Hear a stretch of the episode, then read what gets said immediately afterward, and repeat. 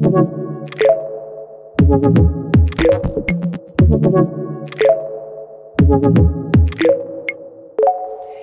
bem, meus queridos, bem-vindos a mais um episódio do podcast. Hoje a gente vai receber. Receber. Ai, que louca! A gente vai responder uma pergunta que veio lá na caixinha do Instagram falando o seguinte: Pistola, como que a gente não vira os nossos pais? Ou seja, como que a gente faz para romper com essa ideia de que nos tornaremos os nossos pais? A gente vai trilhar ali o mesmo caminho que eles. Bora falar sobre isso. A minha missão no episódio de hoje é falar sobre esse tema como se a gente estivesse numa mesa de bar. Portanto, eu vou abrir o vinho, zoeira. Não, mas enfim, a ideia é tentar falar sobre esse tema central que eu já vou explicar para vocês da forma mais beabá possível para vocês ficarem interessados, né? Então, assim, pessoal, é comum essa ideia de que a gente se torna os nossos pais e a gente tem três tipos de porquê, né? O primeiro deles é por conta do ambiente, a influência que o ambiente tem sobre os nossos comportamentos. E vocês estão cansados de saber, se vocês são assíduos aqui do podcast, vocês já sabem a importância e o tamanho da influência do nosso ambiente. Então, se você pensa assim, a pessoa cresceu no ambiente onde ela tem determinados comportamentos como referência. É natural que ela adquira essas características, né? Ela se influencie por essas características, esses padrões comportamentais. Beleza. Segundo ponto, temos as nossas experiências de vida.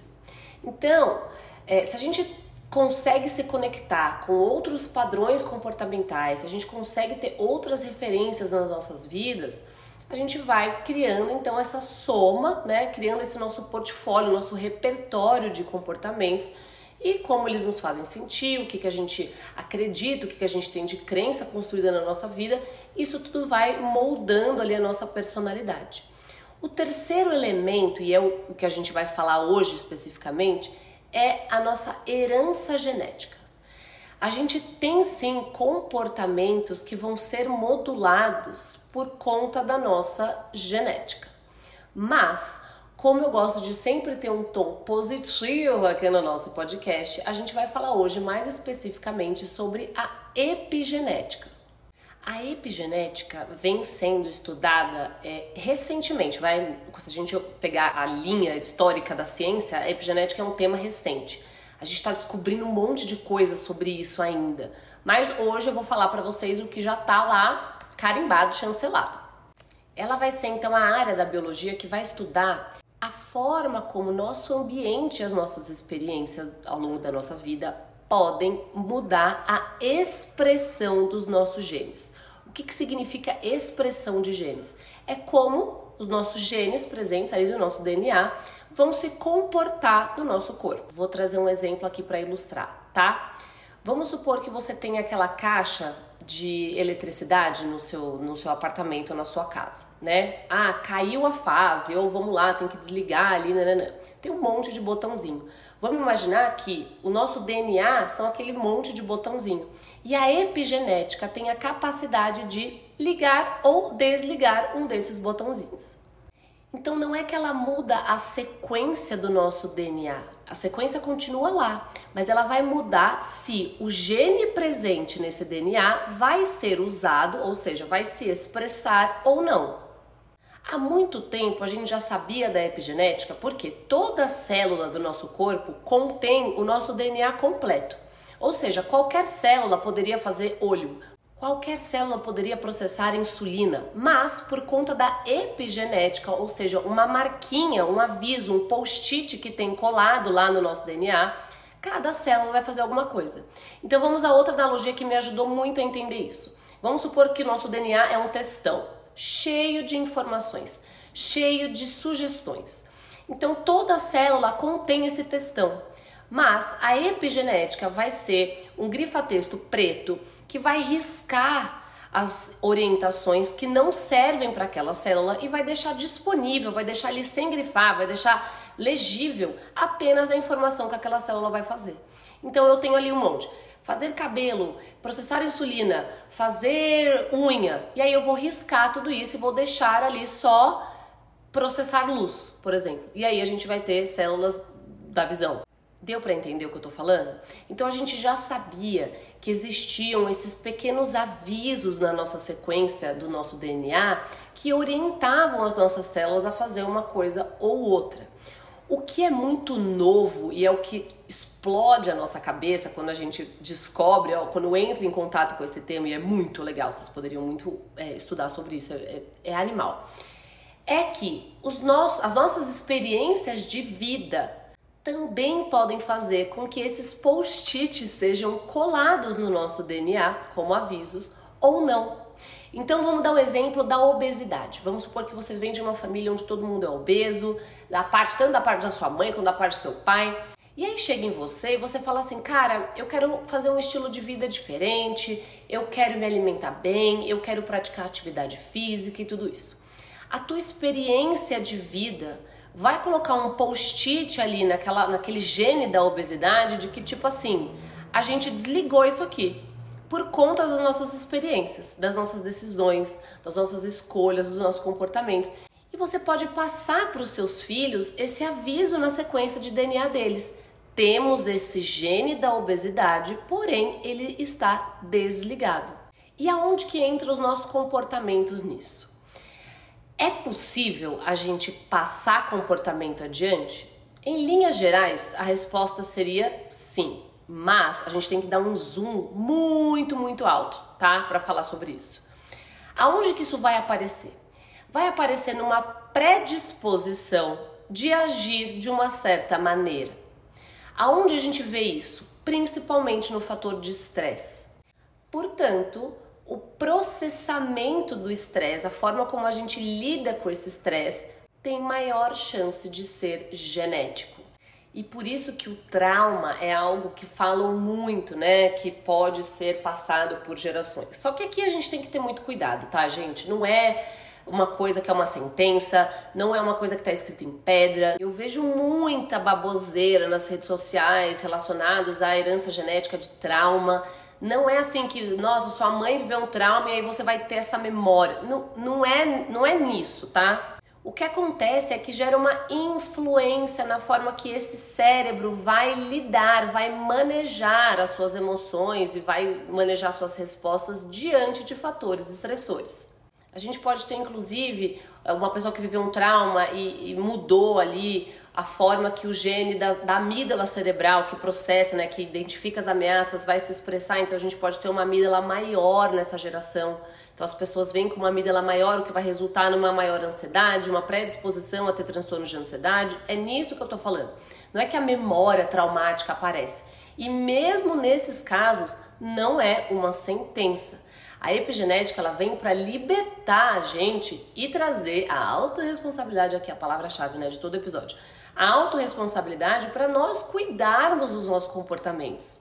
Lembrando que os nossos pensamentos são comportamentos, portanto, a forma como a gente enxerga o mundo pode e deve ser modulado ao longo da nossa vida. Então, vamos começar a responder a pergunta da nossa amiga Pistola. É o seguinte: é claro que a nossa criação ela vai determinar as nossas crenças, ela vai determinar a forma como a gente enxerga o mundo. Porém, isso vai além. Existe uma página 2. Então, uma vez que você identifica que existe ali um comportamento ou um padrão comportamental nos seus pais, o qual você não se identifica no sentido ético e moral, você não concorda com a forma como eles lidam com determinada coisa ou que eles fazem na vida deles, você volta para você, se você consegue perceber que você está seguindo esse mesmo trilho, né, que você está cada vez mais parecida, aonde que você age? Modulando e flexibilizando a sua cognição. Como eu posso agir diferente? Volta para o papel, para a caneta, para todos os exercícios que a gente já falou aqui diversas vezes e tenta identificar novas maneiras de lidar com aquilo que está acontecendo. Então, sim, a nossa personalidade ela é construída ali nos primeiros anos da nossa vida, né? Vai ser estabelecida lá pelos seus 24, 25 anos, e isso de fato é a nossa essência. é a nossa tendência a fazer determinadas coisas e agir de determinada maneira.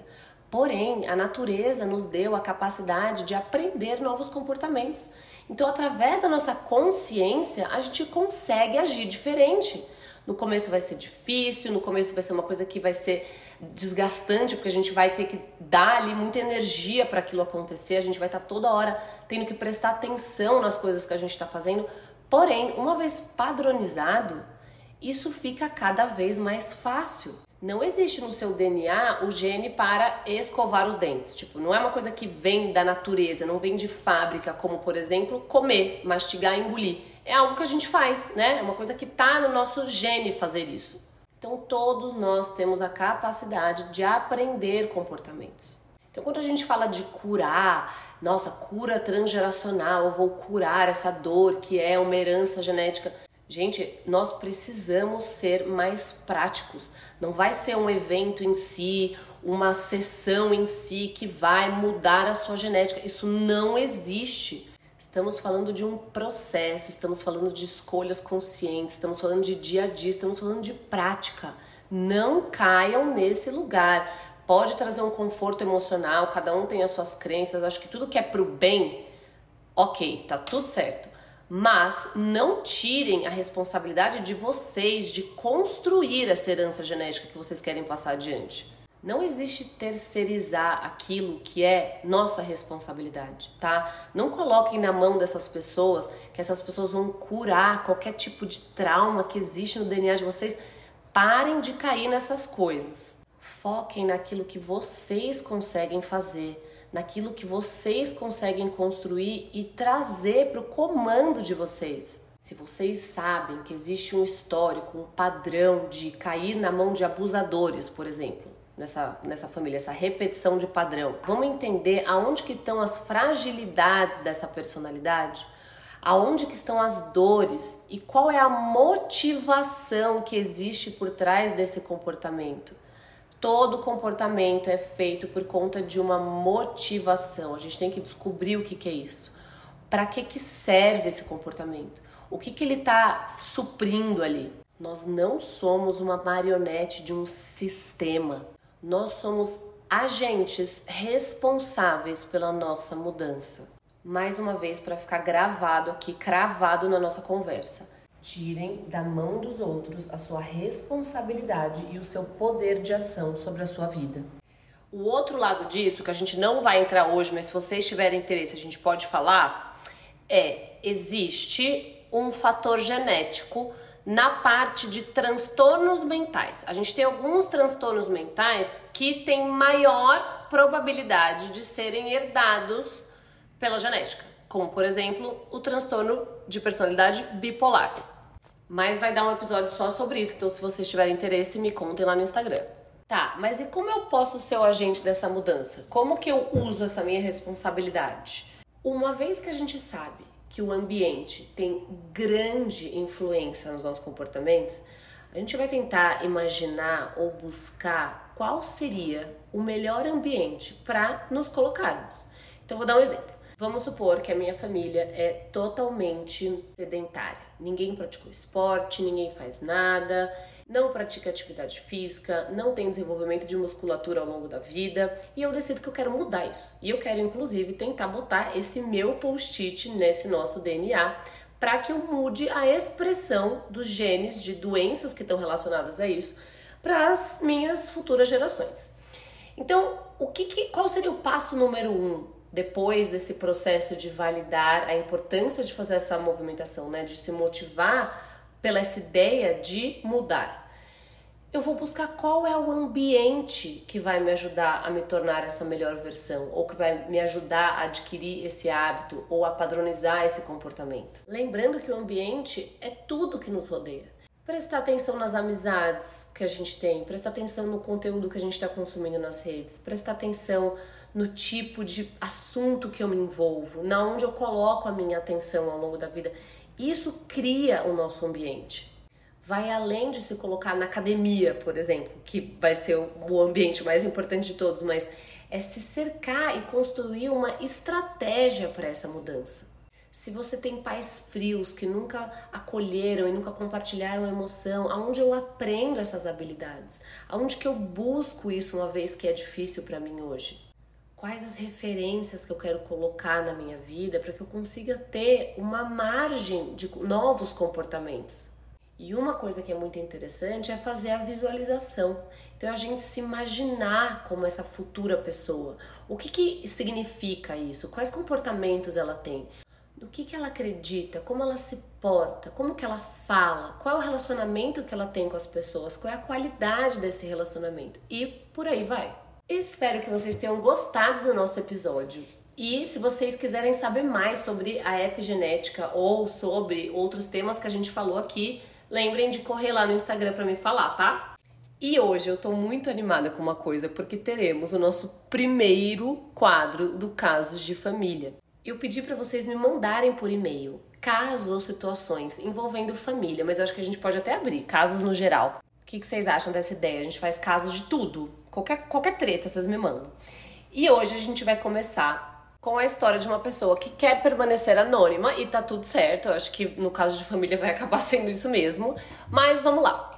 Oi, Lu, quero começar dizendo o quanto aprecio o trabalho incrível que você faz no podcast. Sua linda. Beijos. É, temas diversos, oferecendo insights valiosos.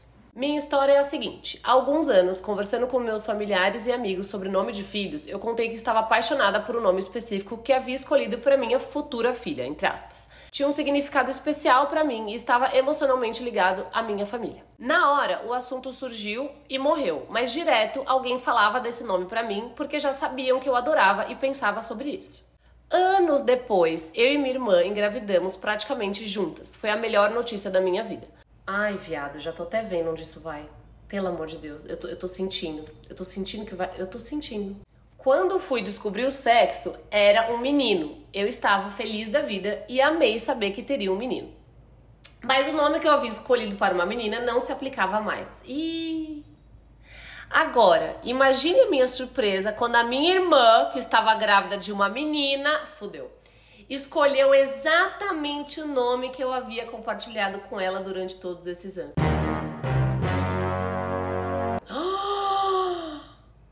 Não. No começo, tentei entender a situação e me manter positiva. Menina.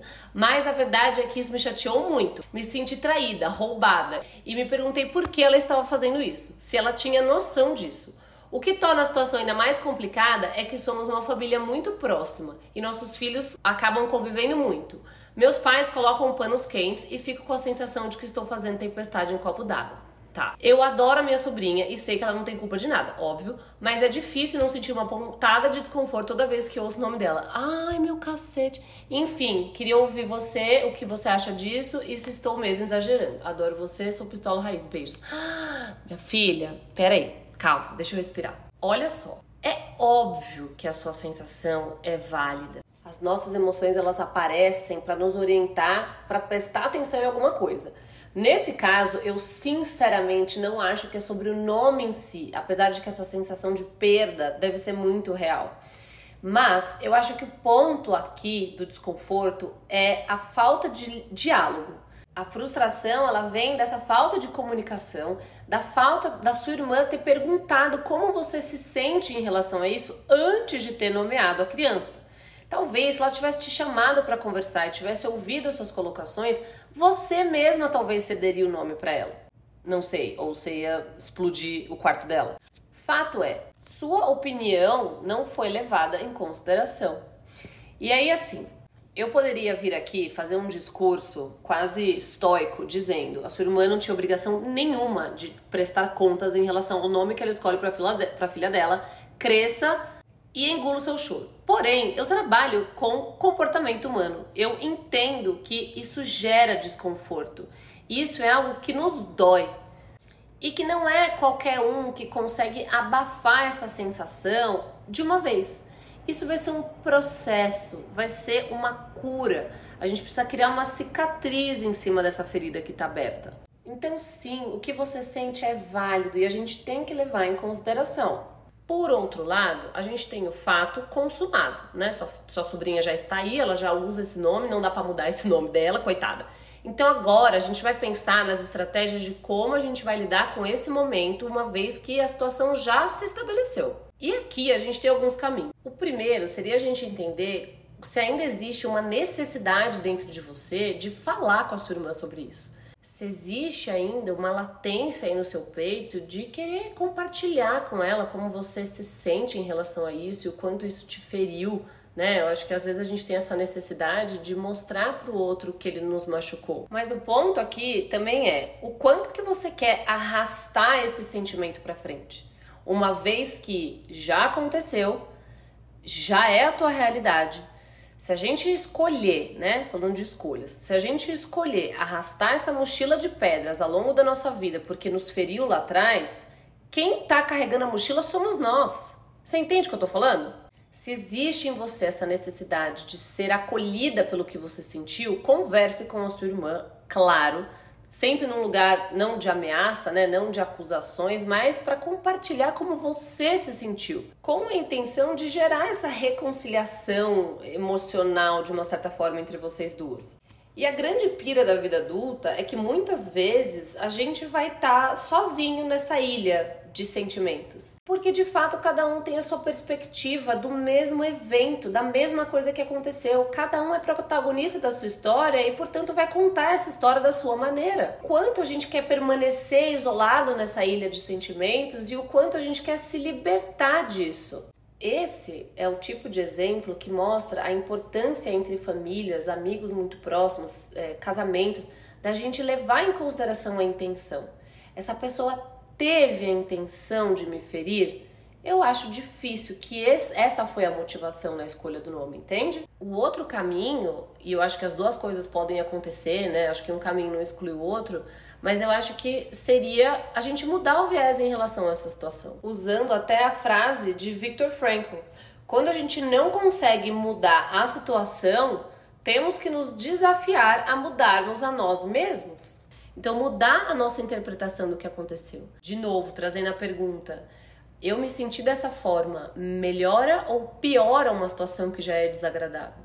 Ah, mas como que eu mudo o viés? Buscando novas evidências. Então, será mesmo que é o fim do mundo você não poder dar esse nome? Será que existe alguma maneira de eu lidar com essa situação de uma forma que me doa menos? Uma vez que eu não controlo o que o outro faz ou deixa de fazer, mesmo sabendo que ele me ama, é complexo babado, minha filha. Me conte, por favor, o segundo episódio dessa tour e super boa sorte para vocês. Pistolas, vejo vocês na próxima semana. Vamos escolher o tema do nosso próximo episódio lá no Instagram e beijos!